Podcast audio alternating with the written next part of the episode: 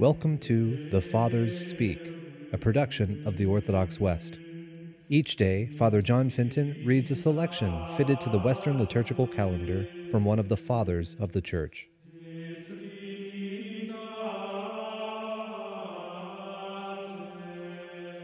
On this, the feast of the holy martyrs Cornelius and Cyprian, let us listen to a portion of a homily by our Father among the Saints, Augustine. Set before your eyes the contest engaged in by the martyrs. Here comes the opponent. He is forcing them to deny Christ. But let's bring him on still coaxing, not yet raging. He promises riches and honors. They are superfluities. People tempted by such gifts to deny Christ have not yet entered the contest, have not yet experienced the struggle, have not yet challenged the oldest enemy of them all to a real battle. The faithful man, though, who was promised such things, despised them and said, Shall I, just for the sake of riches, deny Christ? I, for the sake of riches, deny riches? I, for the sake of gold, deny the treasure? I mean to say, he who is the one who became poor for our sakes, though he was rich, so that we might be enriched by his poverty I mean to say, he's the one about whom the Apostle says, In whom all the treasures of wisdom and knowledge are hidden away. Your mind is on what you are promising because you cannot see what you're trying to deprive me of. I, by faith, see what you want to take away from me. You, with the eyes of flesh, see what you want to give me. The things that the eyes of the heart gaze upon are better than what the eyes of the flesh can see. For the things that can be seen are temporary, while the things that cannot be seen are eternal.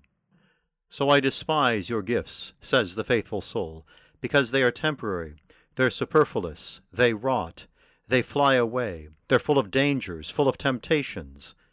We none of us have them when we want, or lose them when we want. But the persecutor says, I can deprive you of food, I can deprive you of clothing. They have come now to the struggle. The opponent has started raging more hotly. Superfluities are over and done with. They've gotten down to the necessities. Do not withdraw from me, since affection is very close. There is nothing so close to your soul as your own flesh. Hunger and thirst and heat, these you feel in your flesh. That's where I want to see you, good martyr, witness of God. See me, he says, look at me.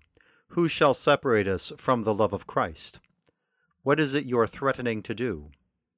I can deprive you of food, I can deprive you of clothing. Shall affliction, or distress, or hunger, or nakedness? Let the threat now come from the other side. I can deprive you of your friend. I can kill your nearest and dearest. I will butcher your wife and children before your eyes. You can kill, you can kill, let them only not deny Christ, and you can't kill them. What's this? Because you don't terrify me about me, can you terrify me about mine? If they don't deny Christ, you can't kill mine. If they do, you are killing strangers. Let the persecutor go one step further still. Let him rage and say, If you don't care about your own people, I will remove you yourself from this light of day. From this light surely not from the eternal light. From which light will you remove me? The light I have in common even with you. It can't be of great importance, the light even you can see. I, for the sake of this light, will deny not the light. That was the true light. For I know to whom I shall say, Since with you is the fountain of life, and in your light we shall see light. Take my life, take away my light, I will still have life, still have the light. I will have life where I will not have to endure you as a killer. I will have the light, which I won't say you, but not even any night will be able to deprive me of. So the martyr wins. Or is there any greater contest, anything else, anywhere else, we ought to be the spectators of? No, he threatens death. He savages bodily well being. He plows with the hooks and tortures with the racks and burns with the flames and brings on wild animals. But here too he is conquered. Why is he conquered? Because in all these things we are more than conquerors through him who loved us.